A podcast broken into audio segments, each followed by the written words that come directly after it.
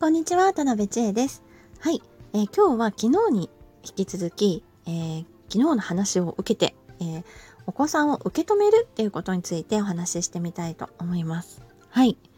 えー、とですね、お子さんが落ち着くためにはですね、あのまあ、親から、主にお母さんからね、幼児さんだとお母さんから、え、もちろんお父様なんですけど、もうどんな自分でも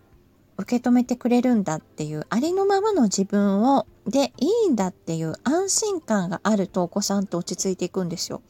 だって変な期待感に沿って行動しなきゃいけないとかね。そういうこともないので。まあもちろんねちょっとこう法に触れるようなねあの犯罪的なことはダメなんですよ。人に人に暴力振るとかねそういうのはもうダメなんですけどそういうこと以外であればね、えー、多様性の時代なので、まあ、どんな自分でも大丈夫。っていう安心感が、えー、お子さんが落ち着いていく情緒的に落ち着いていくっていう部分なんですよ。うん、で、えー、そうは言ってもあれもできないしこれもできないじゃないうちの子ってなんか落ち着きもないしみたいに思うかもしれないんだけどまずは、えー、受け止めることとしてやったらいいことはお子さんを見るってことなんですよ。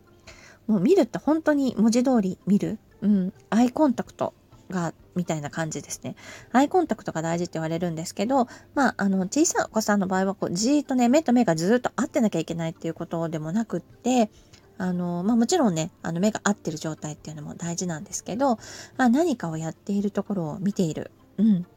一生懸命やっているところ、何かしているところ、そしてそれが出来上がったところ、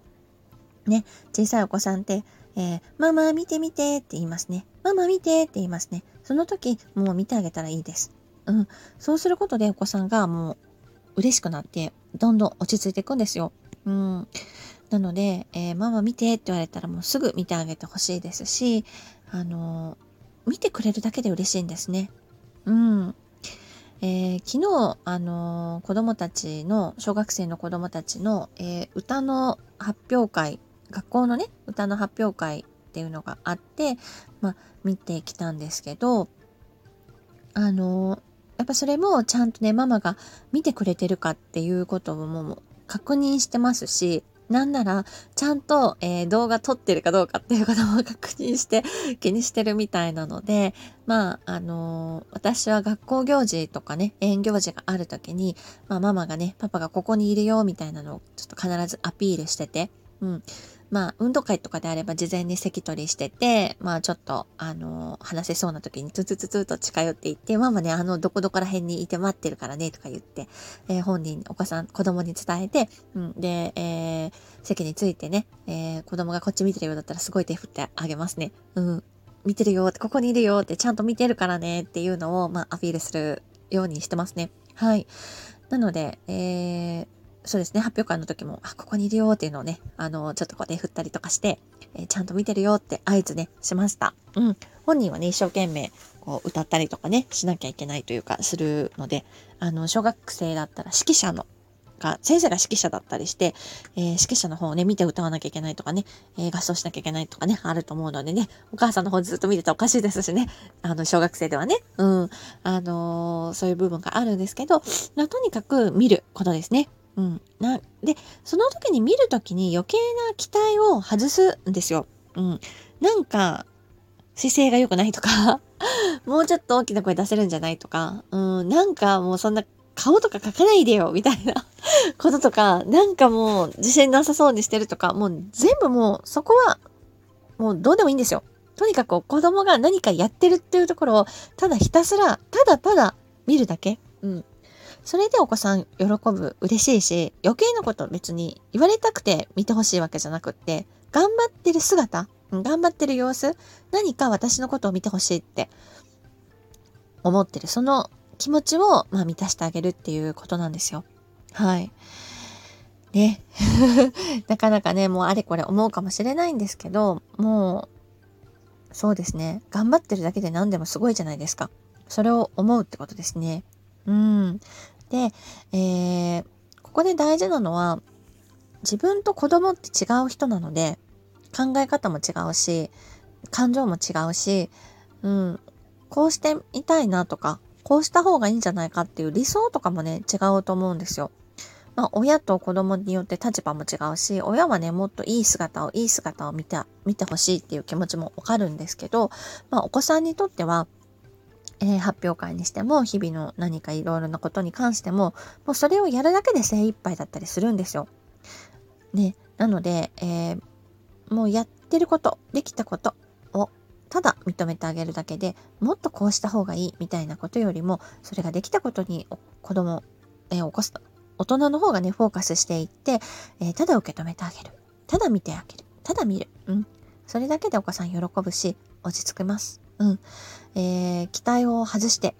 自分と子供を分けていきましょう、うん、これって、えー、自分のねママ世代のママと、えー、ママのママ、うん、もそうでしょ？分けて考える。うん。えー、